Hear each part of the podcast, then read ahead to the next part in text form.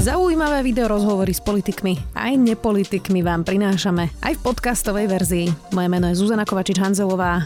Vítajte pri relácii Rozhovory ZKH v audioverzii.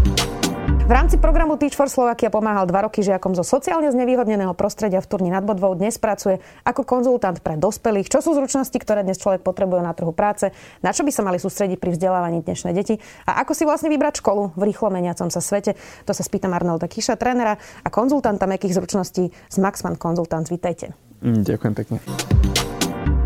My dnes učíme deti memorovať, učíme ich e, roky, vzorce, ktoré si za pár sekúnd vedia vygoogliť, mm-hmm. ale učíme ich málo zručností, ktoré vlastne dnes do sveta by možno potrebovali. Tak keď hovoríme o trhu práce a o tom, čo najviac by chceli zamestnávateľia, tak čo by sme mali skutočne tie, uči, tie deti učiť v tej škole? Uh, ťažko to takto široko plošne pomenovať, že čo všetko by sa mali učiť. Ono, ono by to malo hlavne reagovať na to, aká je tá situácia, inak aj že v okolí tej školy, ale reagovať na potreby tých samotných detí. Zamýšľať sa nad tým, nie iba nad tým, že dobre, teraz teraz sú v škole a teraz čo potrebujú aktuálne, alebo ešte v horšom prípade určite učiť tie eh, vedomosti z minulého a naprogramované, namemorované veci, ale prispôsobovať sa tomu, čo ich bude čakať napríklad v budúcnosti. Hej, že teraz uh, máme veľa štatistik a veľa dát k tomuto. Napríklad 65% aktuálne nastupujúcich žiakov bude, mať, bude pracovať v povolaniach a v zamestnaniach, ktoré zatiaľ ešte neexistujú. Hej, že e, kto by pred desiatimi rokmi na Slovensku bol povedal, že niekto bude pracovať ako doručovateľ jedla e, cez nejakú službu, teraz veľa ľudí si práve takto aj počas pandémie hľada zamestnanie. Takže ak by som veľmi priamo odpovedal, tak potrebujeme ich učiť tie zručnosti, ktoré budú potrebovať univerzálne. Nech bude situácia akákoľvek, nech budú kdekoľvek. Uh, jasné, ale tá doba sa zmenila za posledných 30 rokov extrémne. Mm-hmm. Uh, vlastne, neviem či aj vy, ale ja som jedna z posledných generácií, ktorá ešte ranné detstvo mala bez mobilu a bez internetu. Áno. Uh, lenže školstvo je stále rovnaké, hoci sa to už naozaj radikálne zmenšilo. A keď sme mali 10, sme sa učili to isté, čo sa učia deti, ktoré teraz majú 10, mm-hmm. tak to je asi neudržateľné, nie?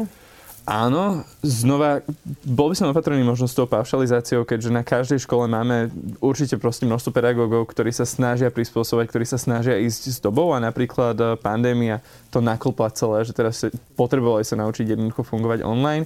Niekde to bolo úspešnejšie, niekde to bolo menej úspešné.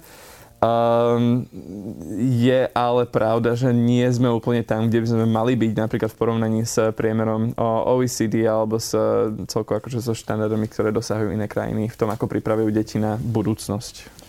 Ako sa teda ten trh práce mení, alebo respektíve, keď nás teraz pozera možno nejaký stredoškolák, ak počúva, že ste povedali, že 65% študentov vlastne bude robiť niečo, čo ešte dnes neexistuje, tak ako sa má rozhodovať o svojej budúcnosti?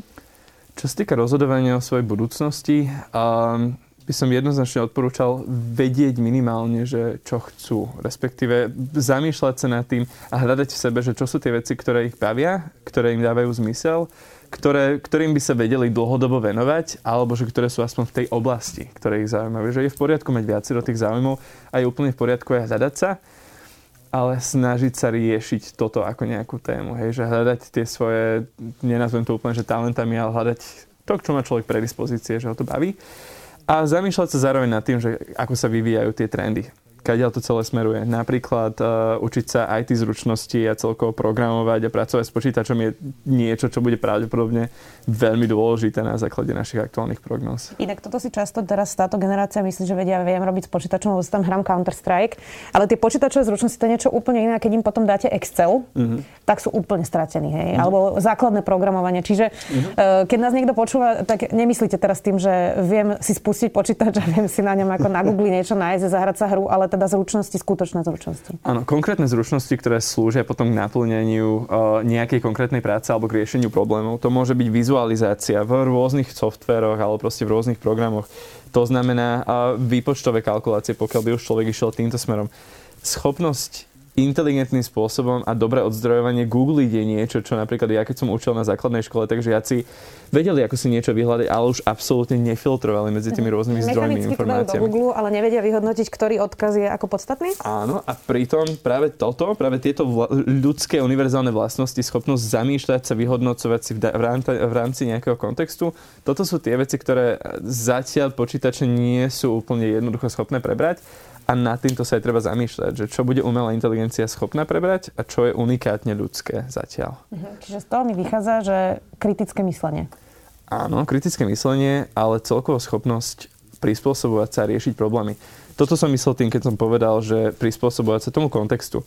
Pretože ja, ak mám schopnosť v akomkoľvek kontexte, v akomkoľvek prostredí, kde sa ocitnem, schopnosť zistiť si, že aký je tam problém, zistiť si, čo sú jeho príčiny, príčiny zistiť, ako by sa dali riešiť, skúšať riešenie a potom iterovať, jednoducho, že akože vyskúšať to, zistiť, prečo to fungovalo, prečo nie a ísť touto postupnosťou, tak mňa vyhodíte nahého v Bangalore v Indii a budem sa vedieť nejakým spôsobom dostať z tej situácie, v ktorej som sa ocitol. Mm-hmm.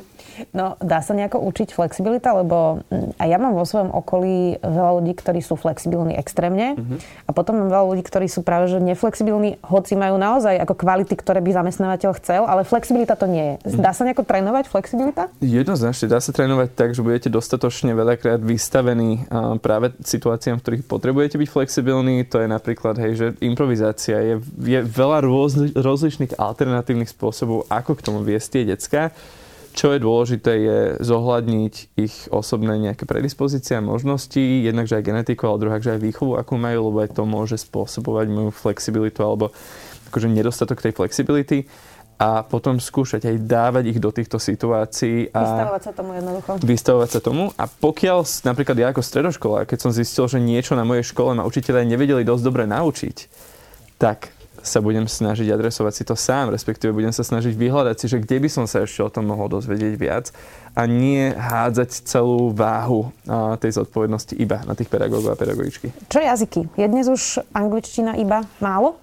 Um, povedal by som, že áno, hej, že to je taká, že základná, absolútne základná tvrdá zručnosť, ktorá je požadovaná a napríklad aj profesia k tomuto má jednoducho, že dáta, že, že angličtina je úplne že to základné minimum Uh, otázne je, že nakoľko je potrebný nejaký ďalší jazyk. Povedal by som, že angličtinu je, dô, angličtinu je dôležité mať a dokáže to postačiť. A to aj keď človek si napríklad hľadá zamestnanie v Nemecku alebo v inej krajine, kde sa hovorí iným jazykom. Čiže všetko ostatné už je plus, ale teda tá angličtina je must have, rozumiem. Áno. E, dá sa rozmýšľať na to budúcnosťou, keď nás teda pozerajú možno nejakí stredoškoláci alebo možno aj niekto, kto končí základnú školu a vyberá si strednú alebo mm. vysokú, to je jedno že teda keď sa nad tým zamyslím, tak asi lekárov budeme potrebovať vždy. Mm-hmm. Asi tých, čo opravujú kotle, tiež budeme potrebovať vždy. A asi aj tých stavbárov budeme potrebovať. Môže takto človek rozmýšľať, že keď si naozaj zubárov budeme potrebovať vždy, hej, mm-hmm. že, že, že si vyberiem ako takto rozumne to, to povolanie? No, otázka je, že aký algoritmus, alebo že, že ako sa vy nad týmto zamýšľate, hej, že prečo ten kotlár, prečo ten zubár, prečo ten lekár. Hej, že uh, naozaj sa zamýšľať nad tým, že čo sú... No aký je tam ten prierez toho, že čo ma baví? S tým, čo bude ťažko nahraditeľné tými počítačmi. Napríklad s tými kotlami, aby som bol ochotný pohľadať sa a povedať, že ako máme tie autonómne domácnosti, ktoré si už vieme e, ovládať, tak možno budeme mať roboty, ktoré to budú vedieť udržiavať mm-hmm. a mhm. zistia, že a, tu je nejaký problém, tak ho idem Dobre, opraviť. A, áno, ale jednoznačne zamestnania, kde je potrebná, kde je potrebná analýza, vyhodnocovanie dát a zasadzovanie ich do konkrétnych kontextov, potom sú tam zamestnania, kde človek asistuje napríklad robotom, hej, alebo že je, ten, je, ten, je tým prostredníkom a prostredníčkom medzi robotmi a medzi ľuďmi. A aj teraz, keď prechádzame na samoobslužné pokladne v obchodoch napríklad, väčšiu pridanú hodnotu má ten zamestnanec a zamestnankyňa, ktorí vedia ešte prísť k ľuďom a pomôcť im, že niečo tam nie je v poriadku s tou samoriadiacou platbou a, a ísť týmto spôsobom jednoducho, že budovať tie IT schopnosti, budovať komunikačné a tieto meké zručnosti, um, ktorými sme vlastne začali a zamýšľať sa nad tým, čo ma baví. Kde by som to, čo ma baví, vedel aplikovať. Ako podstatná je tímová práca? kľúčová. Ale to je súčasťou širšieho balíka komunikačných zručností.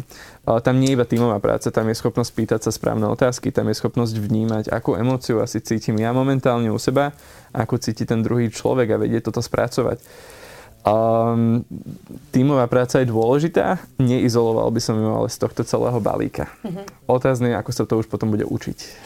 No a ako vy viete vlastne otestovať, či je niekto tímový hráč a dostatočne flexibilný? Ako sa to testuje na nejakých pohovoroch? Ako zamestnávateľ vie povedať, no tak ty si dobrý kandidát, lebo ty vyzerá, že si flexibilný a si ešte aj tímový hráč. Mm-hmm. To je zaujímavá otázka, ktorú riešime v rámci práce, eh, kde vlastne radíme rekrutímovým firmám alebo HR oddeleniam celkovo, nerobiť rozhovory, ktoré sa pýtajú na to, že čo si myslíte o, alebo aký je váš názor, alebo ste flexibilní, alebo viete spolupracovať v týme. Pýtame sa skôr behaviorálne otázky. To znamená, že povedzte mi nejaký príklad zo svojej minulosti, kde ste potrebovali spolupracovať a či už sa to podarilo dobre, alebo ak nie, tak čo ste sa z toho naučili. Takže pýtať sa to takýmto behaviorálnym spôsobom čo mimochodom uh, sa dá veľmi pekne využiť pri tom, že zamestnávateľ je častokrát na študentov, a toto je znova ďalší komentár pre študentov a že ako žiačky, a ako nadobudnúť už počas štúdia prax nejakú. No, prax neznamená iba, že presne konkrétne tú vec robím, ktorá sa od mňa požaduje, ale že si budujem tie zručnosti, ktoré sú k tomuto potrebné. Takže napríklad si zamýšľam sa nad tým, kedy a ako potrebujem spolupracovať so svojimi spolužiakmi alebo s nejakými inými ľuďmi a vyhľadám si k tomu tie príležitosti. Uh-huh. A potom už keď sa ja vás spýtam, že dobre, povedzte mi nejaký príklad, keď ste s niekým spolupracovali v minulosti, tak už mi budete vedieť konkrétne povedať, že mali sme takýto, takýto projekt, to bola moja úloha, to sa stalo, to sa podarilo, to sa nepodarilo a už máme dôkaz. Uh-huh. Priznám sa, že ja som robila teda nábor na stážistov v lete. Uh-huh. Prišlo mi asi 400 životopisov a bolo veľmi ťažké teda si vybrať. Nakoniec som si vybrala podľa motivačných uh, listov, uh-huh. ktoré ľudia mali, mali teda písať. Um, ale mnohí uh, tí študenti, ktorí mali naozaj aj veľmi dobré vzdelanie, vlastne celé to, celý ten životopis bol dobre vyskladaný, tak robili v nejakých obchodoch brigády uh-huh. alebo vo fast foodoch brigády. A tak náprvo mi napadlo, že škoda. Ale na druhú asi sa tam veľa naučia, nie? Určite. My sme toto riešili na pedagogickej fakulte, kde sme, kde sme rozbiehali predmet nový, ktorý práve učil zručnosti pre 21. storočie a tam jeden z, jedna z takých motivujúcich, jeden z motivujúcich bodov pre nás bolo, keď sme zistili, že tie študentky brigadovali v knihkupectve napríklad, alebo že brigadovali niekde inde. Určite sa naučia veľa vecí. Otázka je, či tá skúsenosť, ktorú ja práve nadobúdam, bude pomáhať v tom mojom dlhodobom pláne, v tej mojej dlhodobej ceste. Pretože, no, spýtam sa vás, ako ste si nakoniec vybrali, respektíve podľa toho motivačného lista, no, ale čo tam, čo tam uh, urobilo tú pridanú hodnotu? Uh, no, ja ani neviem, to bola taká pocitová vec do mňa. Pocitová vec. Uh-huh.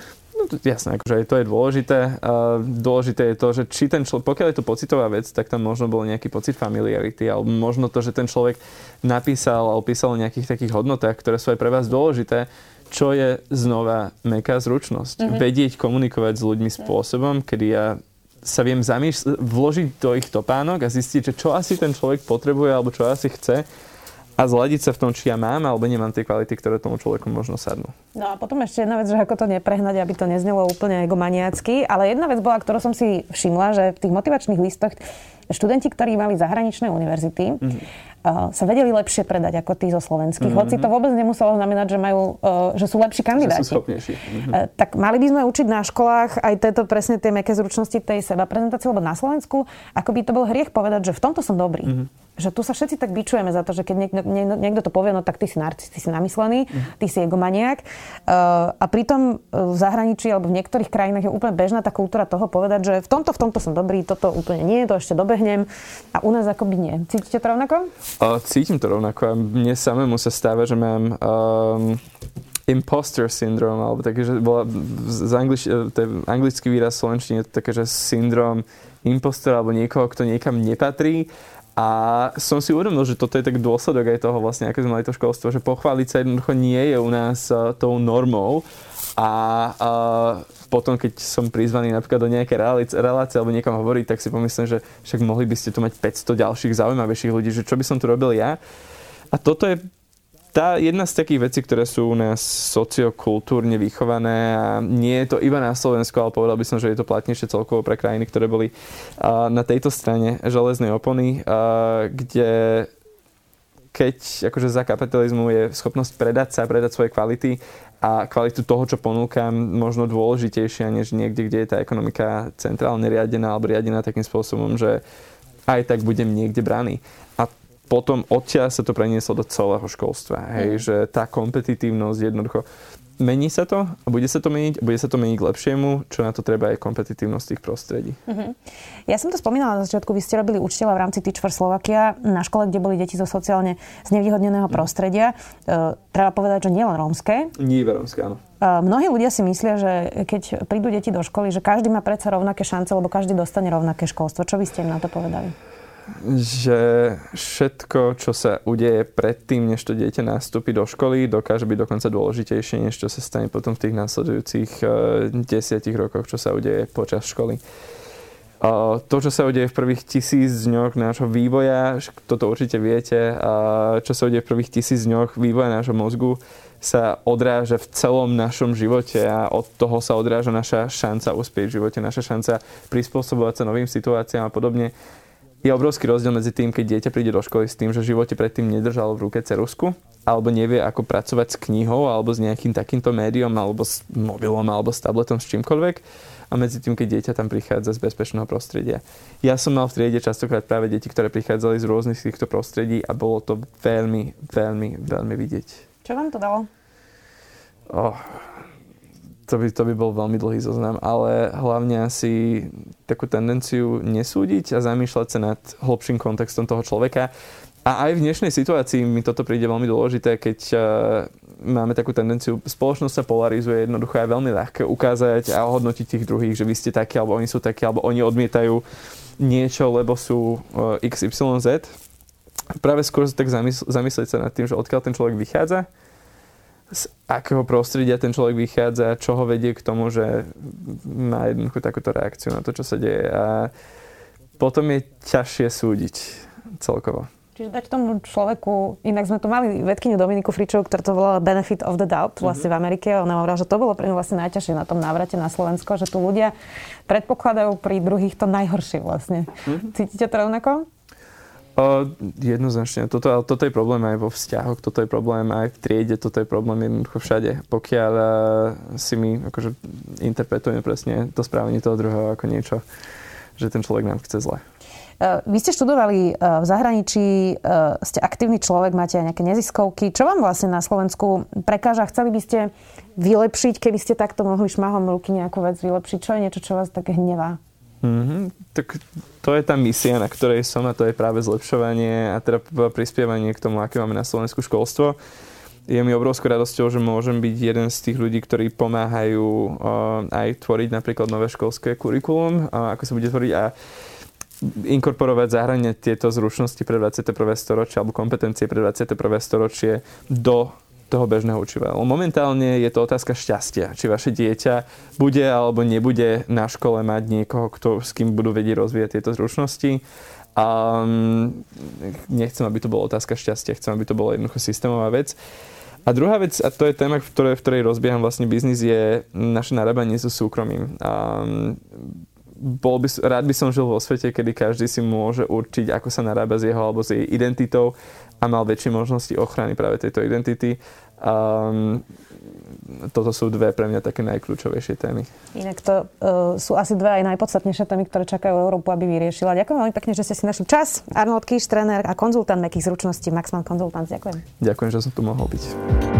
Počúvali ste podcastovú verziu relácie Rozhovory ZKH. Už tradične nás nájdete na streamovacích službách, vo vašich domácich asistentoch, na Sme.sk, v sekcii Sme video a samozrejme aj na našom YouTube kanáli Denníka Sme. Ďakujeme. Ja som Jakub Betinský. Ja Andrej Zeman. A ja som Miro Gašpárek. A spolu tvoríme vzdelávací podcast Pravidelná dávka. Vychádzame dvakrát týždenne, vždy v útorok a piatok. A v našich dávkach sa venujeme filozofii, religionistike a technológiám. Čo znamená dobre žiť a aký je vzťah medzi mysľou a telom? Na aké otázky sa snažia odpovedať veda a náboženstvo? A ako nám najmodernejšie technologické inovácie dokážu zlepšovať život? Vypočujte si nás cez vašu obľúbenú podcastovú aplikáciu. A tiež nás nájdete na webe Deníka Zme a na našej stránke www.pravidelnadavka.sk Buďte zvedochtiví a nech vám to myslí.